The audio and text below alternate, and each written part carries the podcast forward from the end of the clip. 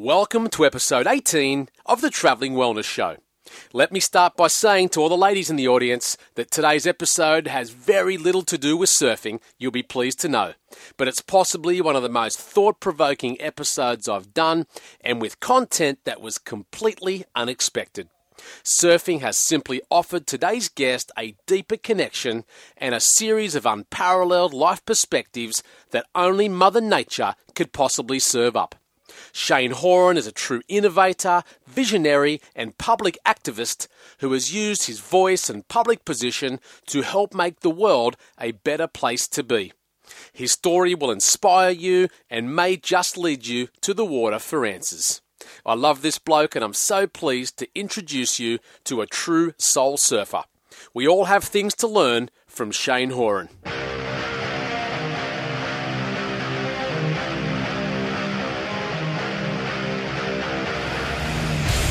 You are listening to Caravan Conversations with Shannon Brenton.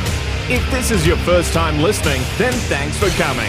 Caravan Conversations is proudly produced by PSE Supplements and explores general health, nutrition, and lifestyle with one of Australia's most experienced clinicians. Now, let's get into the show. Hey guys, and welcome to another episode of the Travelling Wellness Show. I'm Shannon Brenton, your host and owner of PSC Supplements. And today I'm sitting in the lounge room of the 1978, 1979, 81 and 82 runner-up world champion surfer, Mr. Cheyne Horan, or Cheyne Horan, I should say. I think everyone says Horan that I've well, ever heard of. Well, it doesn't matter. Uh, you know, my father actually used to use um, uh, Haran, and but our family name's Horan. is Horan. Excellent. Well, uh, anyone that's lived on the Australian coastline and is over the age of, I'd say, probably about 37, should know of who Cheyne Horan is. He was described by uh, by many as one of the most innovative surfers of his time. And uh, I don't know if you know this, Shane, but um, someone we know in common told me that um, Mr. Kelly Slater, or King Kelly, obviously as he's known, actually um, rates you as one of the most innovative guys, not just of your time, but of time, which is pretty cool of someone of such a high esteem, right? Yeah, that's nice. Nice of him to say that. Really nice. So, um, tell us a bit, Cheyne, about your life, mate. You um, got on a surfboard at 11 years of age, and five years later, you're a pro. How's that yeah. work? uh, well, I grew up in the streets of Sydney, and uh, used to love skateboarding and, and ice skating and all sports. Yeah. Um, I, at school, I played uh, rugby union, rugby league, um, soccer, and I played ice hockey on Sunday night. So I was training every day and plus surfing. So, and growing up, we used to live right on the beach. So, um, when I woke up in the morning, the first thing I saw were waves. Yeah. And Pretty easy to get pumped, right? uh, it just made uh, to have that upbringing and just be grow up with uh, on the on the beach and uh, you know it just um, really different to everybody else because the coastline's the edge of Australia, you know, and everybody basically in Australia has grown up inland. Yep. Whereas I grew up on the sand, and it's a whole other world there. Like every time you jump into the water, it's like you're jumping off the planet. Yeah. It's true, isn't it? Yeah. Absolutely. Hey, you, you were the 78, 79, 81, and 82 runner up. Now, you know, I'm an avid um, surf follower, as you know, and, um, you know, I've seen, you know, what Kelly lose to Andy, I've seen Mick lose to Joel, and people don't handle those sorts of losses very well. So talk about always the bridesmaid, never the bride. How the fuck did you handle four, you know, almost consecutive runner ups over those years? Um, yeah, it was tough, I reckon. Um, a- lot of it, uh, I kind of took it in my stride at the time, um, and always just trying to get better and better at any sort of thing I could. You know, equipment, fitness, health, surfing. Um, I was always looking for an edge to get better. Yep. Um, but there's a lot that happened during that. Like, you know, the, the way they have the tour, like, I felt ripped off a lot in that, you know. From, from like a judging perspective? Oh, definitely. Yep. You know, like, um, I was surfing against a guy who was actually sponsored by the judges. it seems fair. Well, you laugh at it now. They don't allow it now, Yeah. you know, and had. And the results that I used to get, I was sure I'd won and then lost. So Yeah. there was that going on, and and you know, I didn't really know much about the sport at the time, but then a guy's come up to me one day when he, he there was a, a, an insurance company was going to get involved in surfing, mm-hmm. and there was he sponsored all the Hawaiian guys over to a contest, and it was really becoming like really uh, professional. And then there was a heat with with the guy that, that you know was sponsored by the the judges, mm-hmm. and um, he one of his guys actually beat the guy, but they gave it to the other guy. And the guy came up to me later. I said, oh, you know, it's good. I was talking to him like it's great. You're involved in the sport. You know, could could make a big change to the sport. And he came up to me and said, I'm not getting involved in this sport. It's rigged. Really? And I went. This is the guy that beat you. No, this is the good the sponsor. Oh, the sponsor. Ah. You know, and he goes, and I said, what do you mean by that? And he goes, well, you know, all the judges up there are all lightning bolt judges. And I went, well, and then that's when the penny dropped. Mm. You know, I didn't. I would just rolled along with it for years and years and years, and just kind of yep. thought, you know, I can win this, I can do this. But you know, after I spoke to that guy, I had no chance. Putting things in uh, perspective as well, mate. You got beaten by, you know, not just you know Rabbit Bartholomew, one of the best, of course, but you know the great Mark Richards, who yeah. was, you know, anyone will put him up there in that surfing Hall of Fame as you know sure. one of the best ever. So, you know, hardly um, you know hardly bad losses at the end of the day. I'm, I'm sure you'd say. But tell me, uh, tell me, Cheyne. You know, Tracks magazine's quoted you as being you know this flamboyant, you know, um, you know, outspoken kind of guy. And uh, I saw a quote in a in a magazine, you know, quote unquote from you, saying, you know, I'm not interested in doing things the way others do it. I want to be innovative. You yeah. know. So tell us about that mindset because you know, like it's so much easier just to do shit the way it's been done, right? It's yeah. so much easier to not come up against, you know, um, social reform and, and the like and, and change things. But you were that guy. You were that early guy who was riding strange shaped surfboards and you know strange fin setups and yeah. all the stuff we see of Kelly Slater in, in, in, today's day and age. So tell us about those times. Uh, I think a lot of that comes down to one time I saw this thing about you know making footprints in the in the sand, mm.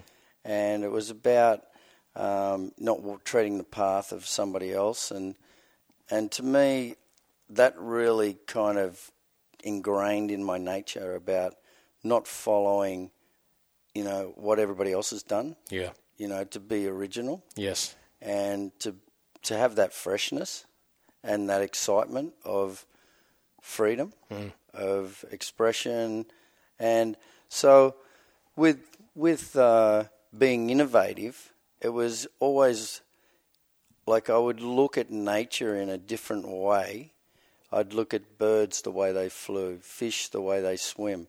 And that's where I got my motivations and my designs. Mm, interesting. And that's where everything evolved from. How and freaky. That, that, that, sort of almost reminds me of martial arts, you know, with like animal moves and things that have moved into certain kicks and defensive techniques. So. Sure, like the praying mantis and all those things. Yeah.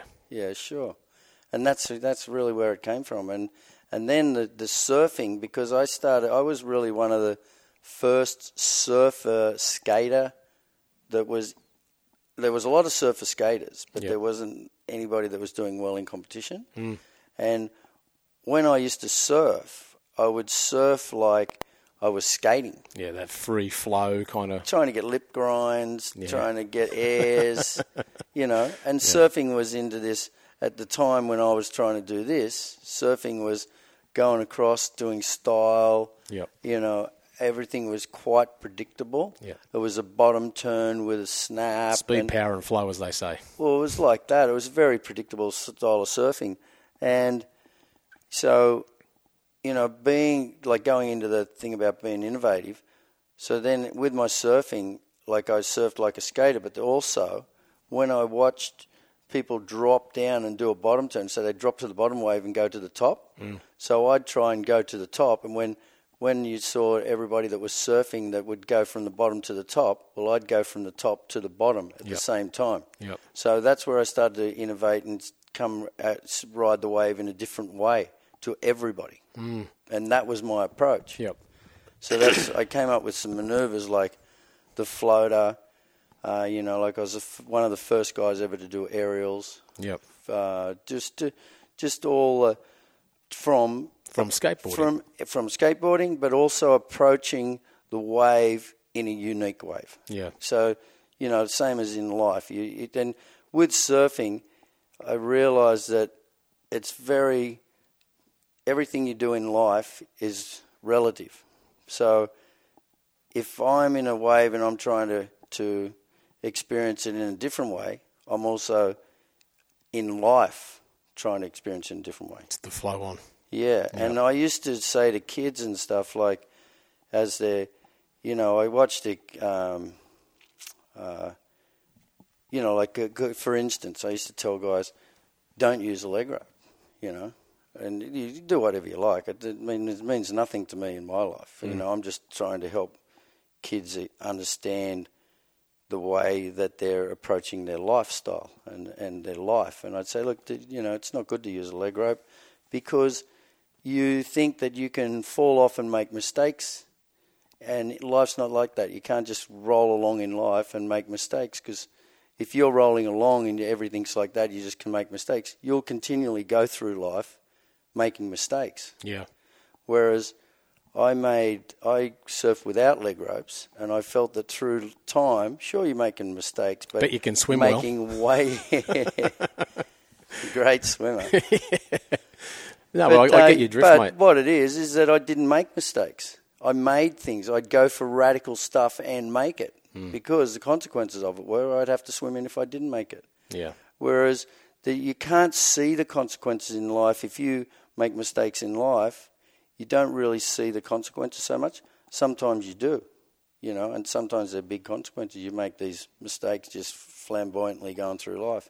So that's how I sort of related surfing is that you can relate surfing to anything else in life if you want to. If you look hard enough and you look at it, you go, well, that's just the same as work. It's the same as, you know, like the ocean. Another thing with the ocean is sometimes you're out in the ocean and the ocean's small, hmm. right? And you can't go out in in the ocean when it's two foot and ride a fifty foot wave, hmm. right? So in life, life it, it is a rhythm, you know, a natural rhythm. Waves are visual; you can see them.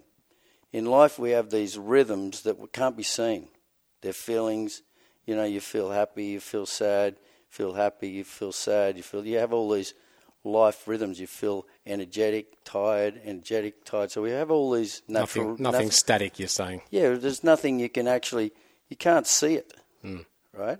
But there's these natural rhythms, and but with the ocean, you can see that it's not 50 foot. You can't catch a 50 foot wave, or and it's only two foot. So with life, if you're trying to do something in life and it's not happening because it's not there, right? Then you have to wait for the opportunity, the right time. When there's a 50 foot wave and it's there, you can do it. Hmm. But when it's not there, you can't. So in life, I learnt to go with the rhythm of life.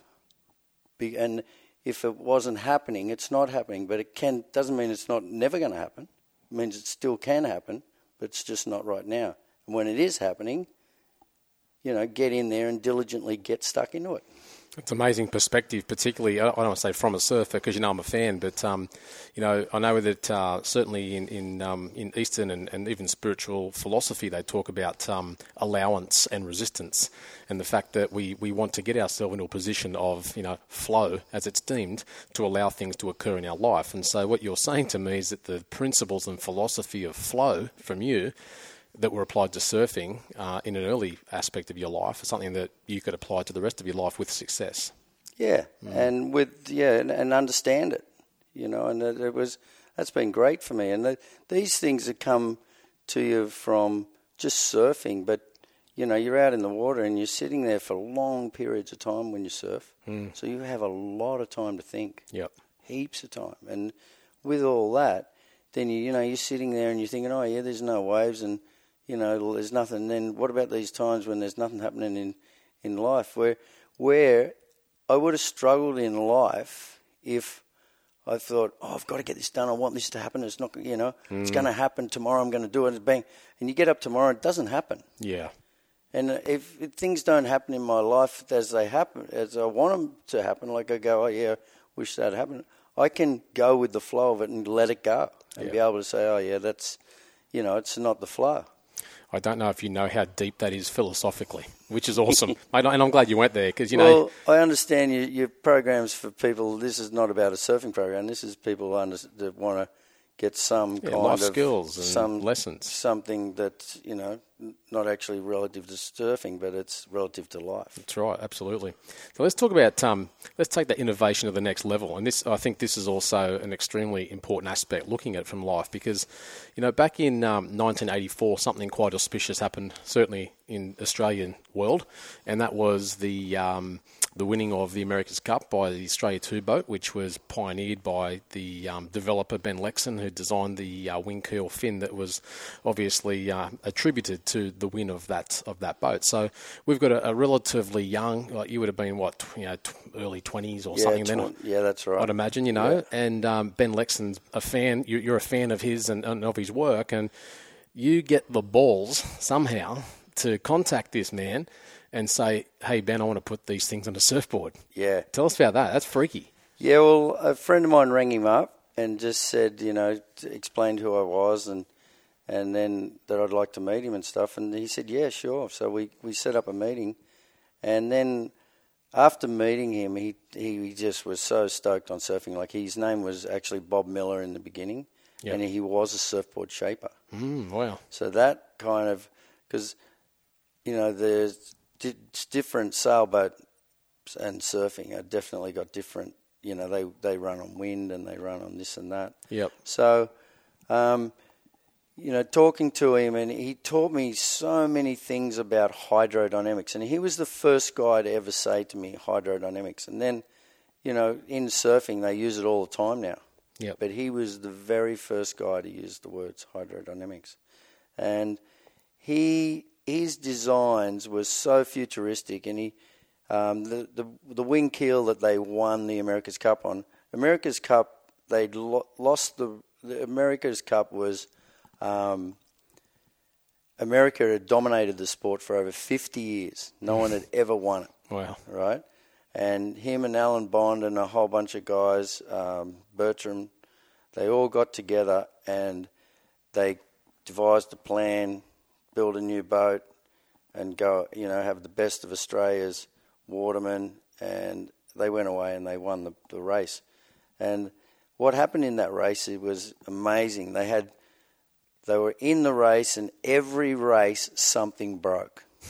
you know, it was equipment failure for the, and it was flipping me out. I was just like going, like I knew the boat was faster. It'd be winning, and all of a sudden the, the mast would break Yeah.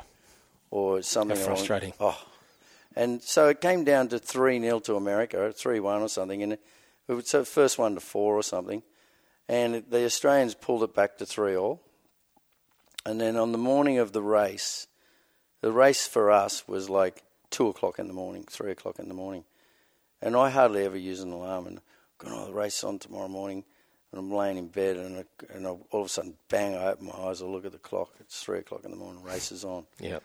come out, watch the race, and there's no wind in this race, and Australia's like a minute ahead, and I'm, and then you can see the the the, the mast wobbling, and you can see just little things that could go wrong, Yep.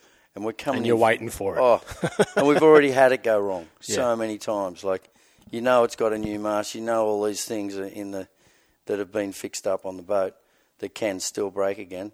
And uh, anyway, so we get across the line, we win the race, and it's they've been hiding the keel for the whole race, and finally, you know, they reveal the keel, and it's a it's a wing keel, and I thought Just explain that for our audience. They've got no well, idea what we're talking a, about. A wing keel is like it's a it was a, a straight down fin that split at the end and, it, and it's like a V at the end of the fin.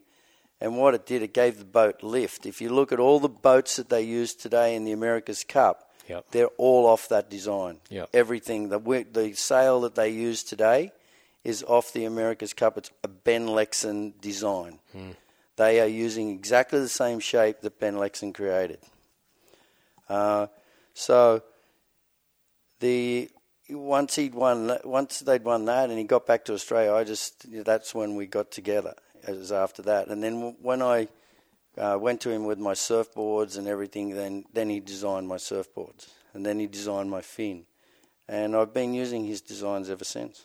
And the fin's one of the major technological advancements in surfing, right? Do you know what I mean? Like I think back until you know, 1935, the fin was designed. It was some bloke that decided he might like to turn rather than just ride a wave, you know. Yeah. And, and there's been like significant advancements and like two major players in the game these days, but still no one with this Ben Lexcen design that you've got. Yeah, and I, I think it still think it's the fastest fin. Yeah, You know, there's lots of fins around that they use in surfing, but yeah, and and co- go, you know, you could turn around and say, well, why aren't they all using it in competition? Yeah. Because competition isn't about technology; mm. it's about a, a routine on a wave and catching the best waves and, and things like that. Where the wing keel and that is about racing; it's mm. about going fast, yes. and the keel is fast. I bet. Is that, is that similar to that thing that um, Laird Hamilton was using? You know that Very similar. Similar? Yeah, Yeah, 'cause because that was when, freaky, when you're thing. lifting up out of the water, you've got less wetted surface, so you're able to go quicker. Yep. And ride waves, obviously, that are you know, too fast for for normal surfboards, right? Yeah, well, you're going fast, you know, and you're just doing different different turns. Yep. You know, you're going. So, you know, in uh, yeah, and what you know, competition is really about they judge one person against the other, and if one guy's going fast, they're not judging the speed that they're going. No, it's of course. They're judging the the, the radicalness of the manoeuvres and you know how critical you get. Absolutely. So, which ta- these boards still get critical, but they're they're really about the speed. tell me about the um, the move from you from you know um, normal contest surfing, which is you know just you know. I, there was no dream tour back then, right? So you're kind of surfing, you know, good waves, but not the sort of waves they're surfing these days. And you're, you, you get yourself away from competition and decide to go into big wave surfing. That's something that's always um, intrigued me from a from a mindset and belief perspective because um, I know you won Waimea one year, and you know you've done some like big things in big waves. H- how does one go from surfing two foot slop, you know, at Narrabeen at a comp, to taking out Waimea in 25, 30 foot waves? Yeah, it's it's a it's a different mindset. Because you've got to build up to that, right? You can't just You- paddle out to that's. You- right. You're gonna die. If you like, for me, big waves is always I always love big waves, and love the thrill of paddling out and and and surfing giant surf and you know and I had some great teachers along the way. Like I think Kanga Cairns sort of really pushed me as a kid. Hmm. Like he made me surf the waves that were that big that I thought I'm not ready for this, you know. But he made me go out, and I realised once I'd gone out, I came in, I was okay. But You didn't die, in other words. I didn't die, you know. So I thought, well, you know, and so that from that, though. well, from that time, he'd made me cross over that line that that where you'd feel like you didn't want to go out, but I still went out. Yep. And some people never cross that line. Yep. They feel like, uh, nah, it's too big for me. I'm not going out there. Well, I know Julian Wilson was one of those guys. You know, he took a year off the tour at one point just to go and surf big waves because it was sort of you know, not to his liking originally. and you have to le- you have to there is a learning curve there Mm. and uh, like what you're talking about like i used to think big waves were big waves and we, we'd go over to hawaii and we'd surf for like a month and then come back and i thought that was a season Mm. and then i went over to hawaii and i stayed the whole season and Yeah. it wasn't a month long Just season it was a pumping. six month season Yeah, yeah. and as the season goes on, it gets bigger Yeah. and bigger and bigger till it's just gigantic. Hmm. When we get there, we're lucky to see a gigantic swell. Yep. We'll see a big swell, but you don't. There's a certain, certain time of the year when the tour actually comes and leaves. When when Hawaii gets giant on. in Yep. the January February months, Yep. the tour would be gone in December. So that was a whole other world for me. And when, when I, from once I found that world, I never left it. Mm. I just stayed in Hawaii for every year. I, I ended up renting a house in Hawaii and, and just surfing giant surf. I used to have a house that, as soon as the surf got over 15 feet, or what you, what's that, five meters or whatever, um, my house would shake. so I wake up. I'd No wake up in the night night. at one o'clock, and I'd, the house would be shaking. I go, oh, great! You Yeah. know, tomorrow's going to be fantastic. Yeah, yeah. And when you're surfing giant surf, there's, you know, you can't just go from surfing two foot surf and all of a sudden surf a hundred foot surf. Yep. It just doesn't work like that. If you did and you had a wipeout at that size, you would die. And there's lots of guys who have died who have gone from surfing their home beach breaks, not done the training and, and had the stepping stones in Hawaii. Yep. And there are other places, Peru and Mexico and all these other big wave spots, and they've died.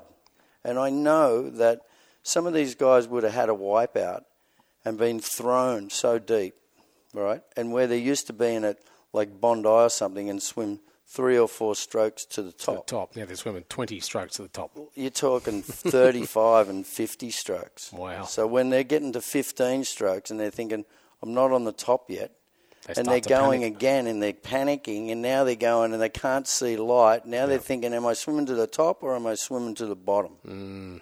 So then there's a panic and then there's a stoppage and now they're underwater. I could be going the wrong way.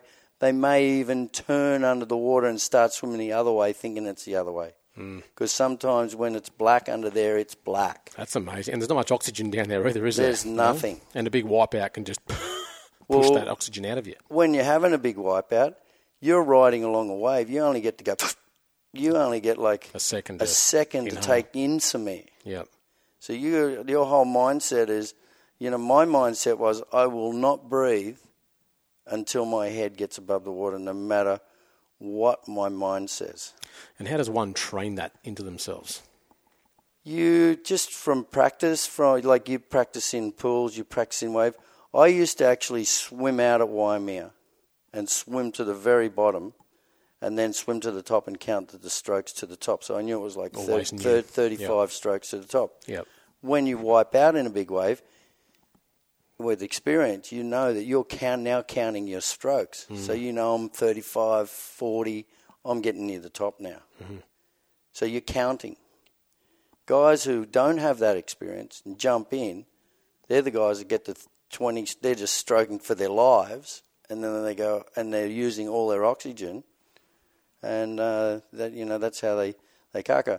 But, you know, I've been in situations in giant surf where I should have died as well. I've had, I've had those situations. How does that change one's life, life perspective?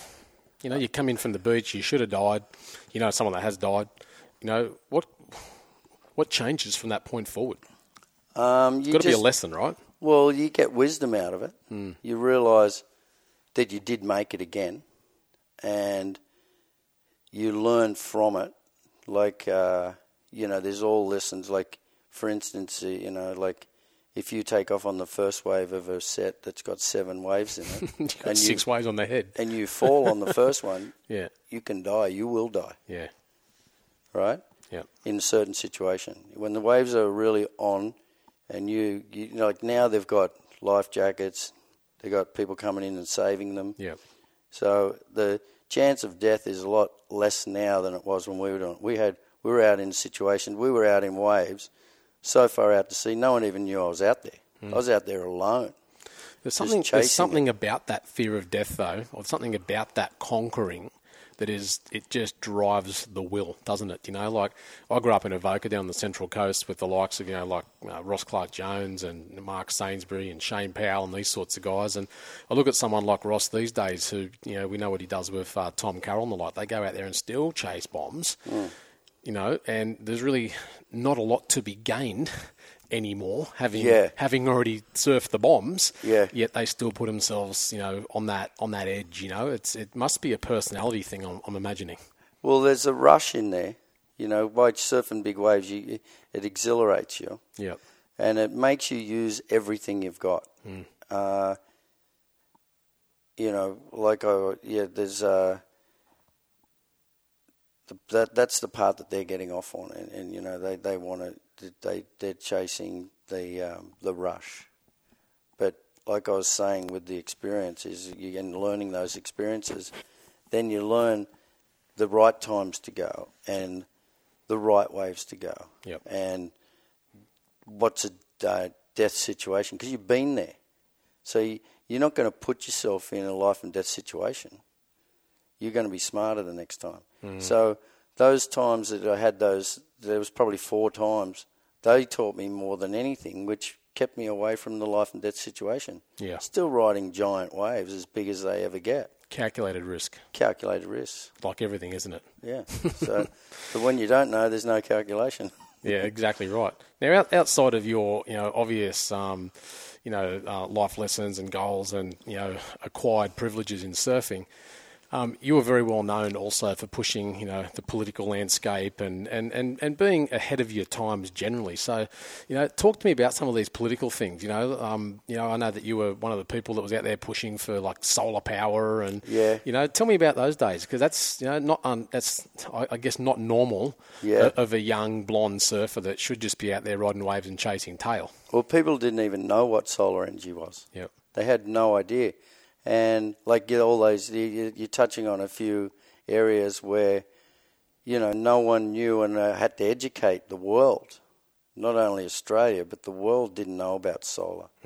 The world doesn't know about freedom for the people and taking care of the people. It's all about, you know, Dollars uh, and cents. dollars and cents and looking after the top and not the bottom. Yep.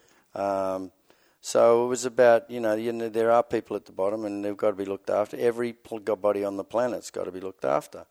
So with solar, and it's still not done today. The same where I was where I'm at with solar, but I am really happy today. Like I got solar on my house, but I at, at those days I went to big companies and I said, look, guys, you should be investing in solar. It's it's for your kids, your grandkids. It's for the generations ahead that you're taking care of.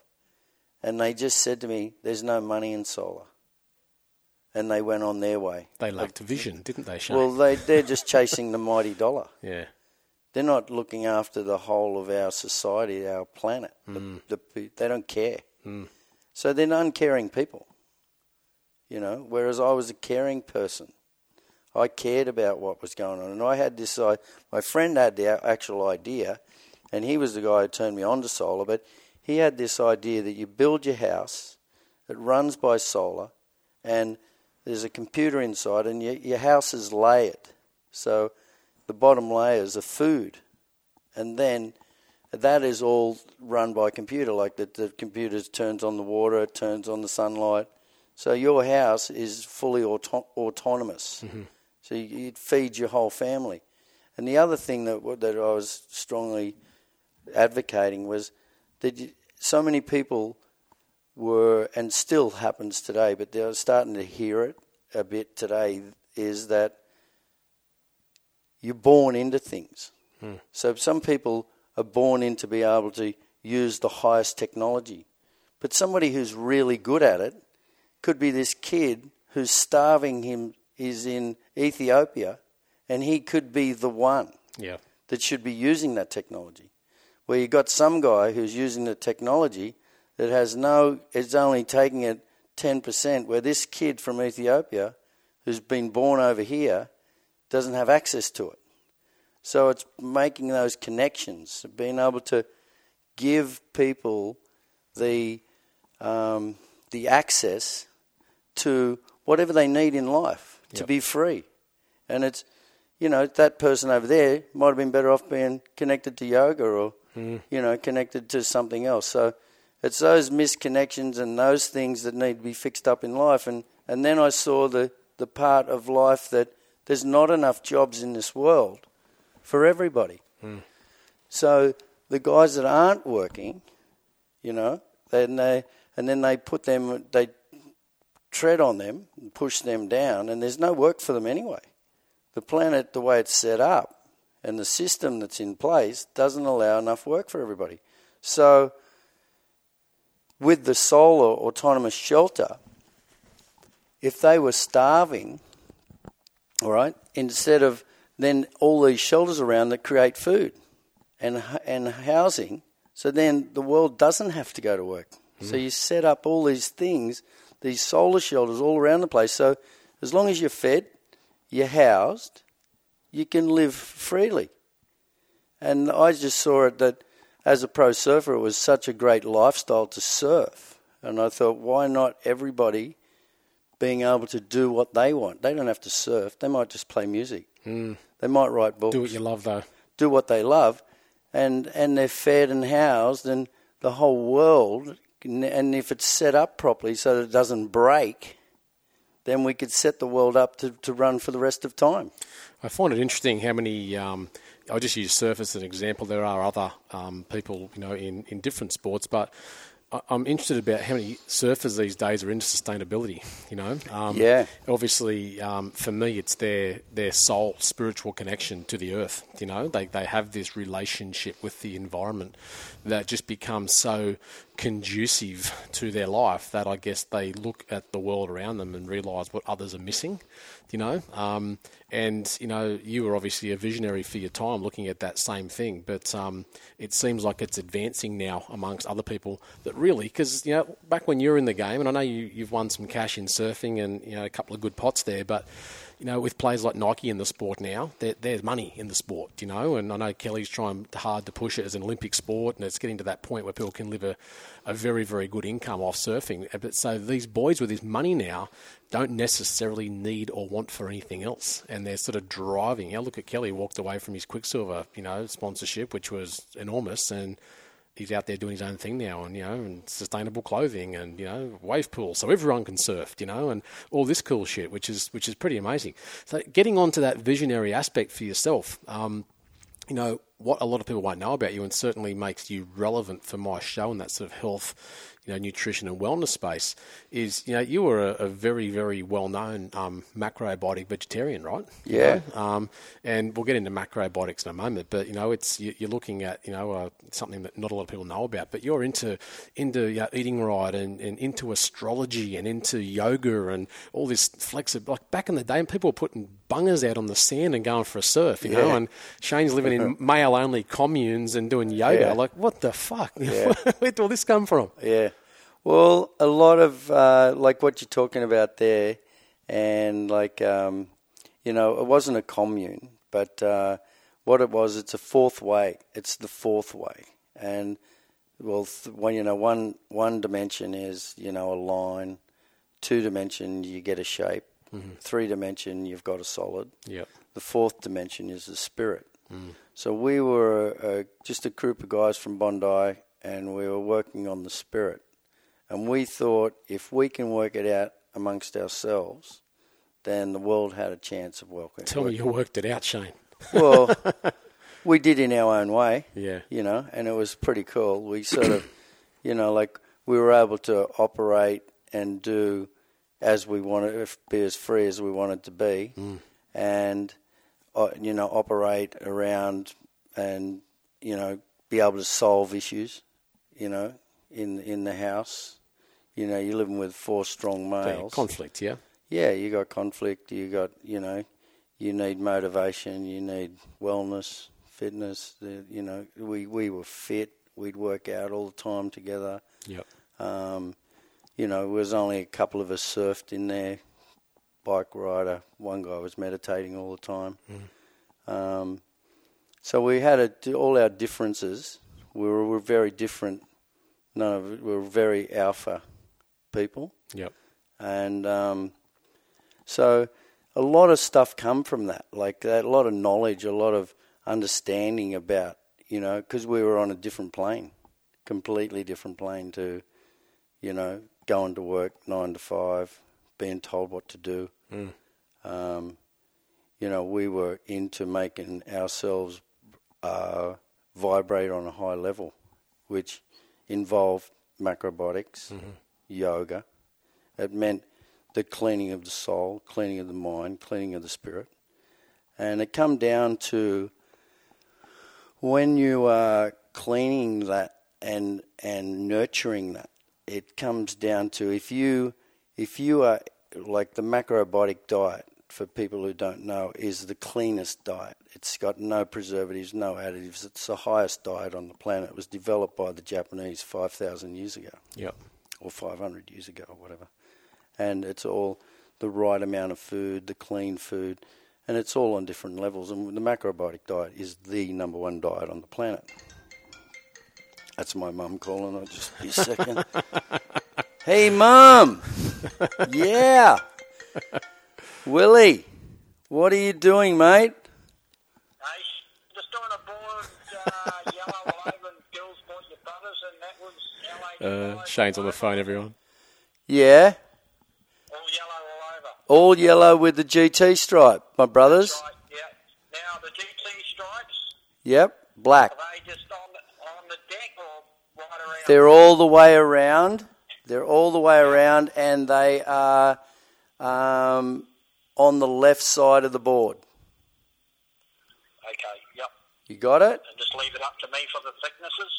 Yep, all you. Yeah. Okay. So left from um, left as in looking from the nose or the tail? Looking from the tail. Okay, sweet. Yep. No worries. Right on, and, mate. And and and what you say? Just on the deck? On the deck and the bottom. Okay, going right around the GT stripes. Yep. Yep. Sweet. All right, Okay. mate. Aloha, mate. Yeah. So that, that phone call couldn't have waited, could it, Cheyne? No way. that would have got out of the flow of Willie's spraying flow, and Oh, you get love it. Willie's an artist. You keep him in the groove. The life of a surfer. You keep him well and truly love in it. the groove. So, mate, you were talking about the macrobiotic diet and, and how it was influential for you as to far as cleaning your spirit and everything. Yeah, like so a- by cleaning your body, by eating pure, it purified your mind and your soul. And it's essentially a, uh, a vibrational ascension, correct? It's Exactly. about vibrating on a different frequency. And that allowed you to th- think freely Yes. because by eating mass mind food like McDonald's and sugar and bread and preservatives and what you are force fed by society, that also breaks down your mind and it, it, they control you with that. You may say, "Oh yeah, no way, I'm a free thinking person," and but if you're eating that thing and the TV and all that stuff, it it conditions you Of course. and it makes you you become part of the mass mind and and they go oh, we've got to go to war we've got to build bombs we've got to kill people and you're, you they put the fear of life through you and they they make you think that society can't live without an army and you know and instead of putting the the, the money from armies into food and, and people who are starving they start wars to fix up the money economy which again turns around and takes care of the top echelon of, of the world Yep. and they make more money, and people die and starve, and and you know, and it's all it's all interwoven. But when you are eating pure and stuff, you can see exactly what's going on. You don't have to agree with it. Hmm. It- but the the hardest thing that comes from that is you can't change it either. Yep. You know, like you, if you, if I was in, the, if I could change things, I would. So these, these days, though, you're not living with these creative free thinkers. You're not surrounded by people meditating 24 hours a day. So tell me, how old are you now? You're in your 50s, are you, Cheyne? Yep. Yep. So tell me, you know, what's life in your 50s like now, based upon these experiences you've had, you know, back in your early life, living in the normal world? Well, life for me now is I'm in a family life. I've got three kids, uh, wife, dog, cat. I'm paying off a mortgage. So I'm right in there with playing the game Yeah. because where I was is it was well and truly good and great what we were doing, but we were never it was it wasn't sustainable. We had to get in and play the game of life, and and we have to earn money, and we have to we've got responsibility and But do you still practice some of these sort of, you Of know, course. vibrational plane things Of like course. eating and meditation and yoga? of course and, all of it Yep. in a family life. And how do those things help you in your world, Cheyne? Uh, they help me make decisions. They help me handle the world the way it is. I'm not going to answer this. Not one. Willie again. It's not Willie. I better just. It's just uh, I do a surf school now, and uh, I have people call me that want to do surf lessons. Yeah, so tell us But about that. I, know. I know you're looking after, you know, you look after a few pros. You do some Yep. stuff with Kelly. You do some stuff with John John and Yep. and other people of uh, of, of I've got a really good girl at the moment, uh, as Talia Redguard. Yep. She's coming out of the amateur thing, just about to. She wants to go pro. She's good enough. and what's your role with these people? Are you working on, you know, um, surfing? Um, you I'm the know- coach. Yeah, but but and I know that. But are you working on the normal stuff a coach would work on, i.e., you know, bottom turn here and more power here and drive All there, that. or are you, do you you know work some of your you know um, life skills and Work mind some of the development and yeah, Bring you know, magic. and spirituality and these things into I do, without them knowing it. Yep. I, I'm very good at. They know now. Oh, they don't know now, man. They don't know. They know none of my history. Yeah. You know a lot of my history, which Yeah. is great. They, they might listen to this show, though, is what I meant. Right? Hear it oh, all. they're all listening to this Yeah. show, mate. The whole world is, Yeah. uh, especially everyone on tour. Um, the what I teach is I do like to teach um, to help the mind, um, which is the psychology of everything, and um, like even these kids the other day, like I had fifty kids from a primary school teaching them how to to surf. Yep. But after the class, I always give them a thing like love your parents, make sure you go and give your parents a big hug. Yep. You know, they're the ones that looked after you when you've been sick. Yep. You know, tell them you love them. Everything I'd love my kids to Tell, say to tell- me. Just tell me about the change in children. I, I love this topic because, Hmm. you know, you talk to any waterman about what the water represents to them and how they feel in the water. Tell me about you take a kid that, you know, might just go to the local public school, you know, plays, you know, computer games at home, enjoys a bit of basketball and wears, you know, Michael Jordan shoes. You take him down to Tallebudgera Creek down there, stick him on a paddleboard, take him out, let him ride that first wave. It just changes people, doesn't it? It's surfing does. Seriously, it's, Yeah. there's nothing like it. There's just nothing like it. It is the best form of of just fun. Yeah. You know, it's pure fun, and it's nature giving it to you. Yep. and nature dishes it out too. It'll flow. If you with surfing, when you're on a spiritual wave with surfing, Yep. you realise sometimes you can go surfing, you catch the best waves, and you and you paddle out, and you don't get touched on the way out. Yep. But then sometimes you go out and you get completely flogged. You, all your energy's been just smashed out of you. You get out there, you can't find a wave, you can't buy a wave out there, and things just aren't working right. And you'll find usually a surfer will say to himself, "I'm doing something wrong." They'll spiritually say it to themselves. There's something seen- I'm doing in my own life Yep. that I need to correct. And seriously, I'll bring that back to Kelly Slater again because he's the person that I think of on that soul level. I've seen him before. Like for, for anyone that's, that's listening now, Shane and I are sitting in his lounge room watching the uh, the Fiji Pro, uh, which is on pause, obviously, but both of us have got our eyes glued to, glued to the telly. But I've I've seen Kelly win. And you, you remember that a couple of years ago, he won this comp and just like flogged everyone, you know. And uh, and I've seen him lose, you know, waves out there where, where he didn't even get a wave, and he'll come in and say something like, "I just wasn't working for me today," you know. Uh, I wasn't in tune with the ocean. I wasn't in tune with, you know, um, the world, so to speak. You know, Yeah. and these people have they they seem to have that spiritual flow and that consistency of energetic flow and connection with nature and it's really at all there. times. It's really there. Yep. You know, you could say everything you just said. Some people go, "Oh man, these guys are they're out there," right? But it's true. Yep. And it's true because there's millions of people experiencing this. of course. And not only in surfing, you're sure that there's got to be people that are rock climbers, divers that see beautiful fish on days, and even in your own life, you know, some people who don't even live by the ocean and gotten that in their own life, if they look at it and they go, "Wow, today just flowed," hmm. you know, got to work, everything just everybody I spoke to got real good rhythm with people, everything worked out, got home, made a great dinner, cooked the dinner, was fantastic. Everything was just in the perfect flow. Those same guys, when you reflect and review on your life, you look back and you go, well, you know, today today I went to work and couldn't couldn't nail a deal and Yeah. you know, I got home, I burnt burnt the eggs and the rice is stuck to the pot and Yeah. you know the taste is you know, so you have those rhythms it doesn't matter you know we we see it through our surfing thing but other people see that that's so real and people experience it all over the world. In every country in every one of us beings we experience that that flow. When we're in the flow we're on that vibrational level where it's working.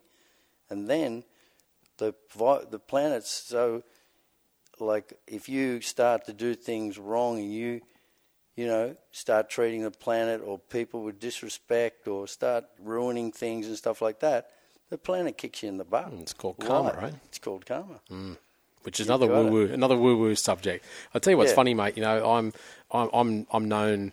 Uh, I guess um, in the sciences, you know, and, and I, I find and look um, as much as I can for you know evidence based and scientific, valid, scientifically validated you know facts and proof around you know food and eating and diseases and disease treatment and, and the like. But you know, I'm also the first person, as people will know, that will just say that you know sometimes that stuff's not important.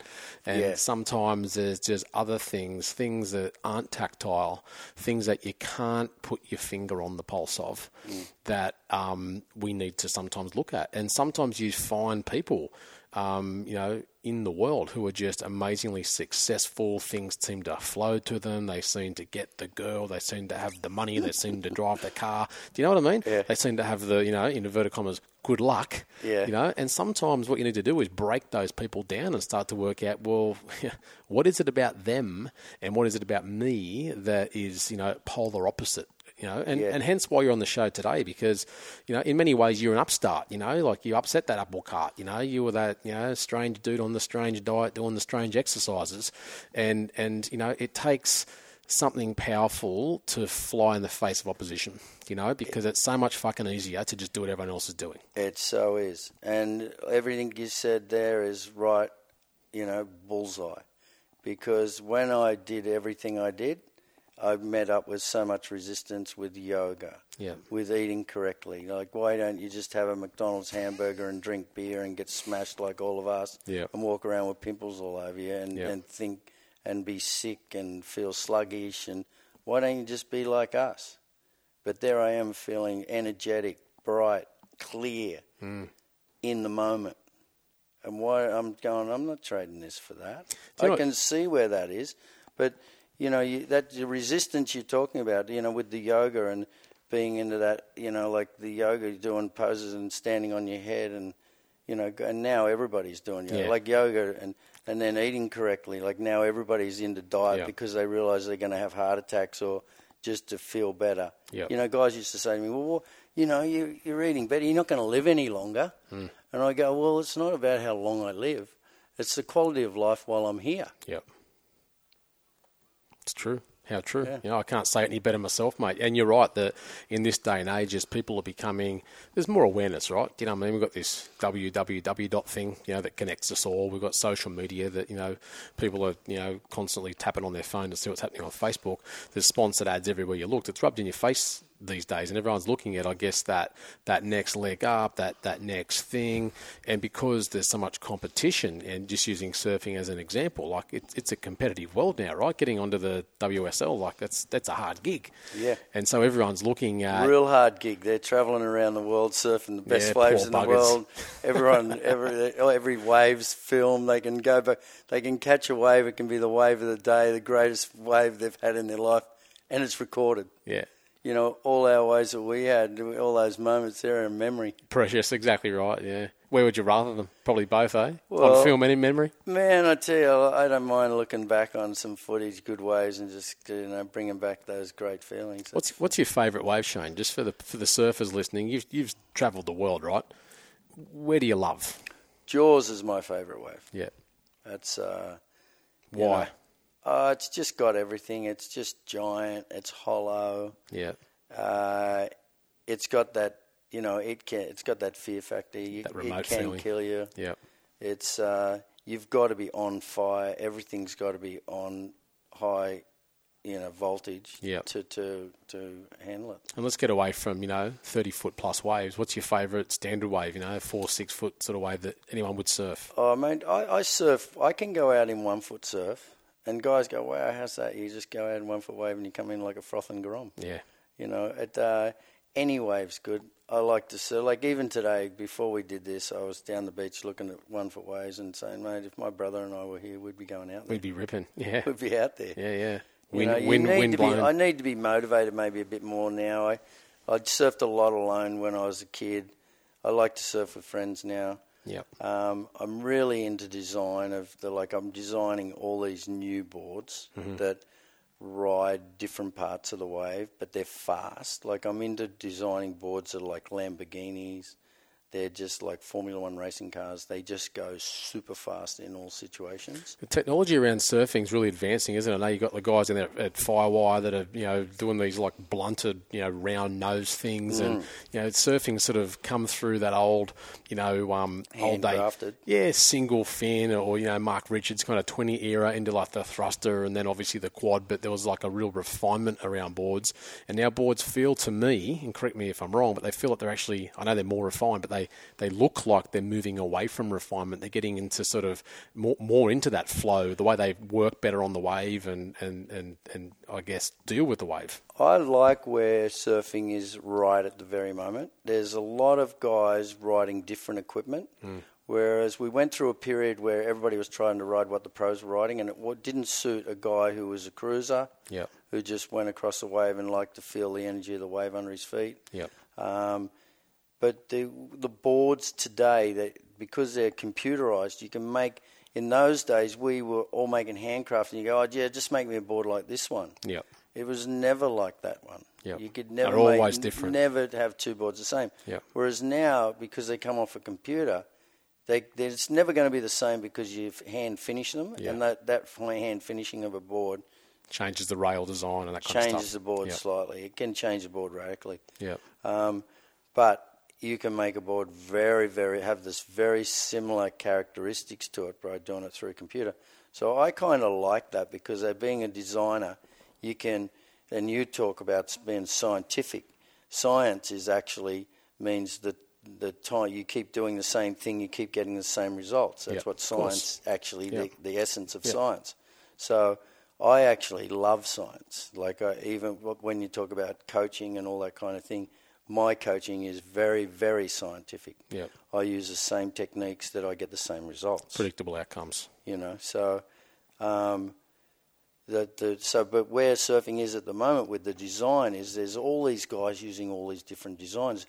I don't like the way that they've gone back to the 60s boards and 50s and 40s because we've done that. Yep. I like the retro board that has the modern Twist on it. modern twist on it. Yep. I love that. Yeah. I don't like because with the the old boards had problems. Yeah. We we grew through those problems. If if those boards were perfect, then we'd be riding them now. Mm, it's true. And I don't ride anything like what I used to ride, but I have some characteristics of what I rode when I very first stepped on a board. How cool. Tell us, um, you know, where do we find Cheyne Horan these days, mate? I, um, you know, the You reason. well, I'll, I'll give you the address, guys, Yeah, after the yeah, show. yeah. But um, what's interesting for me, and it's this is getting back into that, um, you know, practical, earthy kind of spirit of who Cheyne Horan is. Um, you know, I know that you're out there doing elite coaching and, and stuff, and, and obviously coaching with people that aren't elite. But the thing I love about you, Cheyne, and the stuff I want to share with our audience is that anyone can hop a plane to the Gold Coast airport, and within 15 minutes of that airport can be at Tallebudgera Creek, where on the weekends Cheyne's down there with his stand-up paddleboarding school.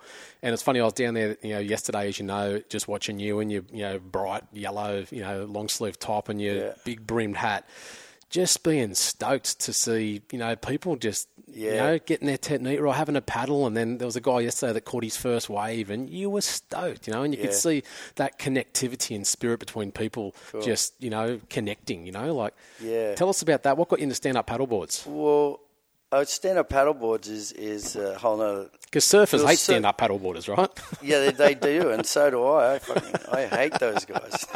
That's only because they're getting all the waves. Well, they they, they got to learn to have some etiquette. Yeah, it's true. You know, they go out and just because they're standing on a four-inch thick board and they're out to sea and they can see the wave coming early and they catch it. They just dominate it. You know, yeah. we had problems like this in the '60s and the '70s with guys who were on skis with paddles. Yeah. You know, and they were taking all the waves off everybody, Yep. and we're all going, "Hey, man, you got to share it out here, wave for wave." You know, you have one wave, let's over the next wave, bang. These guys just go and go and go. Etiquette's what- lost, though, right, in modern times? Etiquette is very. It's going out the window. I surfed the pass a couple of weeks ago, mate, and you can only imagine the lack of etiquette out there, right? Or I'm changing the etiquette. Nice. Right? I've been on a crusade for the past five years of changing the surfing etiquette. The surfing etiquette should be like it was in the 50s. Let's, let's bring back some good stuff from back there, not the designs, um, but let's bring back some of the surfing thing. Guys would go out in the water in the 50s, and they'd, there'd be six of them out in the water, and they'd all ride the same wave, and there'd be ten sets go through with no one on them. Yeah. They had more fun Yeah, riding connected. waves together. Absolutely. And somebody's come along and they've just gone, no, no, I want to ride a wave, and they've been aggressive. Yeah, fuck you. It's a very aggressive thought pattern to think that this wave, and it's nature given, no one owns it, Mm. right? No one can say, hey, this wave's mine, which is what they do, right? Now, I'm going, I'm on a crusade where let's share waves. Let's get on waves. The front guy gets out and he gets going, or just starts hauling Yeah. right? And then the, the guy behind it, he's got to start hauling too, and the guy behind can get as radical as he likes back Yep. there. Yep. He's the one, the guy deeper, he can start throwing it around. The other guys, they've just got to fit into the and get out of his way and just keep riding. If we do that and we all start sharing waves and start going, hey, party wave, you know what a party wave is? Mate, love a party I wave. teach all the kids party waves. Yep. You know, and, and like earlier we were touching on some things with the kids and stuff like that, which I'll go back to now, which is I teach the kids about anger management. I mm. te- you know, I go, you know, like I'm teaching surfing, but I'm teaching, you were talking about earlier, I'll go back to there because I've just flashed on it, but we were, I teach the kids about anger management, how to handle anger, how to relax and, and it's an emotion and it, it, it will pass. Yes. Well, it's like we're not angry now. We're not going to be. It comes. We you guys just went surfing. How much fun was that? Mm. How do you feel? You feel great, don't you? But there'll be points where you do feel angry, Yep. and you've got to learn to. So I help the kids on a spiritual level. You're talking to how do, how do you bring that into your life today? That spiritual teaching and that spiritual life that I that I live Yep. right? Is so I bring it into there, and like, and then what you just touched on. Then when when and it amazes me that, you know, I've been teaching for thirty five years, coaching, and these guys come down like you saw the other day, and the guy rides his first wave. Yep. And emo- and that's an it's a real emotion. It's not like I'm there going, oh, you know, like faking this thing. I'm stoked for guys to ride their first wave. I, I could tell. Mm.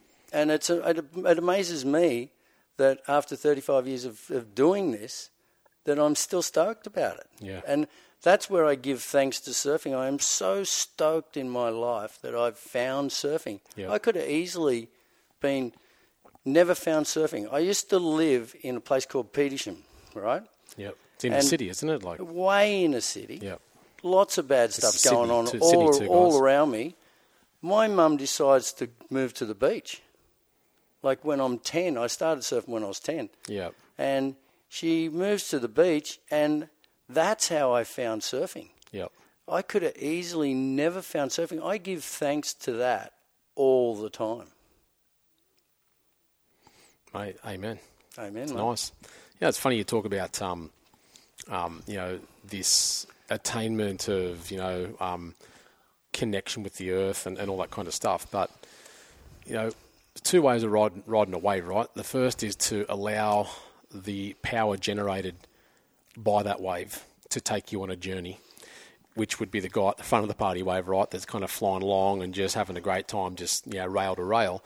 And then, of course, we've got you know that dude in the pocket just snapping big reos and airs and, and all the rest of it. But uh, which is you know basically harnessing the wave's energy, but creating his own and forcing, you know, forcing that that, that maneuver to happen imprinting his, his, his own energy into Yeah, it, right? yeah, yeah. It's funny though for me, and I don't want to you know put words in anyone else's mouth, but for me, I always much prefer to see the power of someone using the wave's natural energy, i.e., Occy, Tom Carroll, Tom Curren, Yeah. you know, or even John Beautiful. John. John John's popping the fucking twelve foot airs, but Yeah. I'd much rather a big dirty layback, you know, after a barrel or something at a you know backdoor pipe. Personally, Yeah. I, I just love seeing that intunement with Yeah. the wave and, and using that with it. exactly. You know, just like riding it perfectly without Yeah. forcing it. Yeah. Do you know? Yeah. What's your favourite kind of surfing? What, what do you like to see?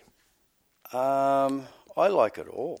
You know, I, uh, you know, I don't like the little bit of the the too forced and too sticky, and the, Yep. and it, the, the, this doesn't flow with that. I hate ugly style. Yeah. You know, Tell us about your style. You, what, was, what were you known as? What, what was your style back in the day? You had a nice squat stance. I think they gave it a name, didn't they? oh, I don't know. I, I, uh, my style is uh, creative, Yeah. uh, aggressive, Um, I like to be. I like to do different things on each wave. Do you still surf that way now? Yeah, Yeah. yeah. I'm still trying to find new things. I'm still finding new things. Um, right now, with what my surfing right now, I'm trying to get so far out there, uh, out on the shoulder, and be able to get out there. Like, because guys are all stuck in the pocket. Yep. I've done all the pocket stuff. I'm trying to get out there and then come back in really fast. Yeah. So I I'm really into Like the cut, cutbacks. loving the fast cutbacks. Yep. But I like to get right out there so that I can do this one arc where I feel like I'm coming around the corner like in a Formula One racing car. Yeah. And I really surf a lot like I'm in a racing car. Like I like to go around corners fast and the long lip lines really quick and I'm always trying to create speed and go fast. And how does being in your 50s change your ability to surf this way, Cheyne? It's horrible. it's uh, So tell us the stuff that affects you these days. You got joint pain or, you know, like tight hammies or what's going on? Well, I'm still loosen up. I'm still loose, and a lot, lot of, uh, you know, I'm still doing the yoga. Yeah. Um, but what happens is, you, when you're my age, you fall and you get injured, and it's horrible. You just uh, so my mind. I, I set up radical maneuvers, and I still do radical maneuvers, but.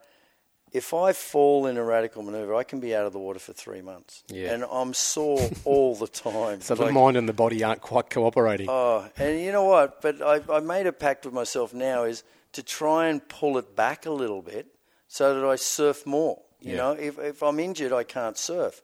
So I'm better off to surf less radical and more for me because I get stoked going surfing. It's one of my favourite things to do. Yep. So now I pull myself back slightly and I just run smoother, faster lines. Mm-hmm. And I'm not trying to do radical maneuvers. Although, like I said, I still do radical maneuvers. And that's where it's at. And I saw a guy in the water one day, he was like 70 years old, and he was catching all the best waves. And I went, I said, and then, then I'm out there, I'm not hassling this old guy. I could go inside him and take the waves off him if I wanted to, but I saw this guy was in the groove. Yep. So, and that's how I surf too. I, I sort of share when I'm in the water. It's like let's go, let's go together. I'm going surfing with you. yeah, well, that's how I surf, mate. And I usually I find waves with just me and a few friends, and we share waves. When we when I surf with mates, we drop on each other all the time. Yeah. and we do go behinds, and we play together and have a ball, right? Yeah. Um, so. Oh, I've just lost my train of thought then. That's probably because you're watching telly. Yeah, we're, we're, we're watching the. Hey guys, I'm, I'm stunned we're actually getting this quality of content out of Cheyne. Yeah, 'cause yeah. he's sitting at home, you know, like in his uh, in his trackies almost, sitting back on the lounge watching Yeah. uh, watching what he's most passionate about. Fiji Pro Oh, I love it, mate. live. And and just before the uh, just before we started the podcast, you gave us a really good uh, insight as to your uh, best Ray Warren skills of uh, of calling Oh, a, right. of calling a wave, Yeah. mate.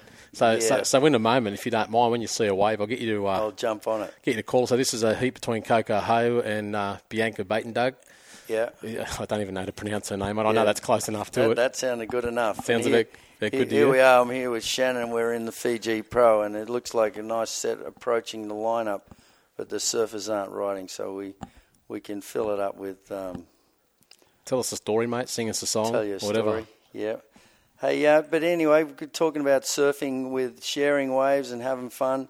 That's the kind of surfing I do. Um, anyway, I was back on back back on this guy who's six, 70 years old surfing, and I- and I and I've been driving past a lot of old guys and going, and they're out and they're getting the, they're out of the water and they're getting dried and getting ready. Yep. And I, I just think, geez, I hope I'm 70. And still I'm that- pumped and and I'm still getting out of the water and getting dried. And here we go. Here we go. Is that Coco Ho? That's Bianca. She's got a nice little turn here. No, you're right Coco. on. You you take us through this, Shannon. Come on, mate. Bottom turn. For, oh, she pulls off. The wave fizzles out. Coco's back on her belly, paddling back out again. and is. uh, she's in a combo situation by the look of things with uh, only five minutes to go. So, um, nice waves too. But uh, you know, like I see these old guys, and I just go, I hope I'm doing that when I'm, you know, when I'm that age. Yeah. And so I asked this guy, like this has been running for months. I've been seeing these guys and just hoping that it happens for me. And I go up to this guy in the water catching all the waves, and I said, I said, man, I said, how, how, how do you keep going? You know, like, because I know I have my injuries, I'm out and in, out, in, out. I said, how do you keep going? He goes, as long as you keep doing it, you'll keep doing it. It's true. How true is that? So that's the best advice out of everything that I've got at the moment. That was such a, As long as you keep doing it, you'll keep doing it. you'll keep doing it. When you stop doing it, that's when you'll, you'll stop doing it. So. And and just just a finishing part. Oh, here we go. Bianca's up. Rip us in. Go. And Bianca, nice snap off the top, drives down the bottom, coming hard off the bottom. Here she is, dropping into another section. She's coming hard off the bottom, tries to hit the top, snaps in the pocket. She's moving fast. She's going for another big move and drives down, puts a lot of pressure on her back foot. She's back in behind the foam. She's taking it nice and easy here. She wants to get and she's looking for a nice clean finish. Here we go, Coco Ho. Straight up, nice snap in the pocket, throwing buckets of water. Sets up the next move. Big snap out of the top. Driving down the line, looking for big speed. She's looking to lay down another maneuver. Big smash out of the top. She's looking for a big one. Here it comes. It's hollowing out. She's going down to one her favourite manoeuvres, the pig dog. Does drives big off the top to finish. She's finishing strong here. Another big move. This is looking like a great wave for Coco Ho. She should take the lead with this wave. Look out, Ronnie Blakey. and she's on 9.10. She's in second place. I like it. Love and your they work, only Cheyne. gave her 6.3. She has got no chance of winning this heat. She's way behind. She's The other girl's got an 8.5, 8.3. Coco Ho has a 6.43, but I think that last wave will come up into It's the It's all eights. over. Mate, it's been awesome talking with you, Cheyne. fantastic, mate. Really appreciate You've done your study. You've worked out all that stuff. Good on you. Thank you, mate. And um, Well, hopefully we help out a few people along the way. anyone that's around the uh, Gold Coast area or holidaying here, seriously, guys, you know, uh, anyone that knows me well knows that I don't just um, prop people up for the sake of it. Uh, this is a completely, uh, you know, cashless process for me. I'm not earning a cent doing these podcasts, and so I've got no need whatsoever to recommend people to come and see Cheyne. But if you guys want to be stoked on surfing, if you want to feel that feeling, that vibe, that flow that people feel, and the stuff that sustains life for these surfers, get down to uh, Cheyne Horan um, Sup School go and have a wave, paddle on the lake. It, serious, mate, is that lake the most amazing, epic place? Seriously, It's it's, that fucking green that I walk down underneath the bridge some days, and I, I, mate, I think I'm in like Tahiti or something. I call it Tahiti all the time. That's freaky. I, I think it's just the most. It's the gold of the Gold Coast. It's one of the jewels in the crown here. Absolutely And- gorgeous. And hardly anybody know where it, they. Nobody knows where it is. And, yeah, well, I'll, I'll tell people it's just off the back of the South Burleigh Hill, and it's That's it- it's just spectacular. As a matter of fact, I'll put a I'll put a picture on with this podcast so people can actually see the place and see where you're at. But uh, you See are a what a gentleman, mate. nice man Shannon is. He's trying to help me along here. Good on you, mate. Not that you need it, mate. But anyway, guys, thanks for tuning in, and I'll see you next time on. Thank you for listening to this episode of Caravan Conversations, proudly produced by PSE Supplements. To see more about the podcast, including notes from the episode, please visit caravanconversations.com.